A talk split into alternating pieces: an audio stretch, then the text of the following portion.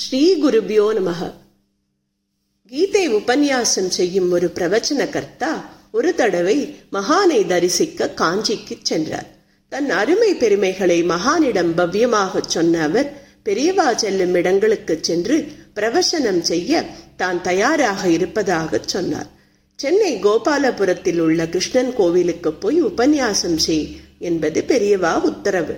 அவரும் மகானின் உத்தரவை ஏற்று அந்த கோவிலுக்கு போய் தனது சொற்பொழிவை ஆரம்பித்தார். முதல் நாள் பத்து பேர் கதை கேட்க வந்திருந்தனர். அடுத்த நாள் ஐந்தே பேர். மூன்றாம் நாள் மூவர் மட்டும். அவர் முன்னால் அமர்ந்திருந்தனர். உபன்யாசகருக்கு சப்பென்று போய்விட்டது.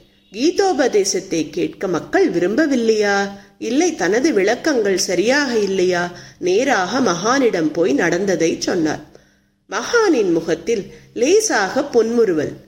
பிறகு நிதானமாக சொன்னார். கீதையை நீ சொல்லும் பொழுது மூன்று பேராவது இருந்தார்களே என்று சந்தோஷப்படு. ஏனெனில் பரமாத்மா கண்ணன் கீதையை சொல்லும் பொழுது அதை கேட்க அர்ஜுனன் ஒருவன்தானே எதிரில் இருந்தான் என்றாரே பார்க்க வேண்டும்.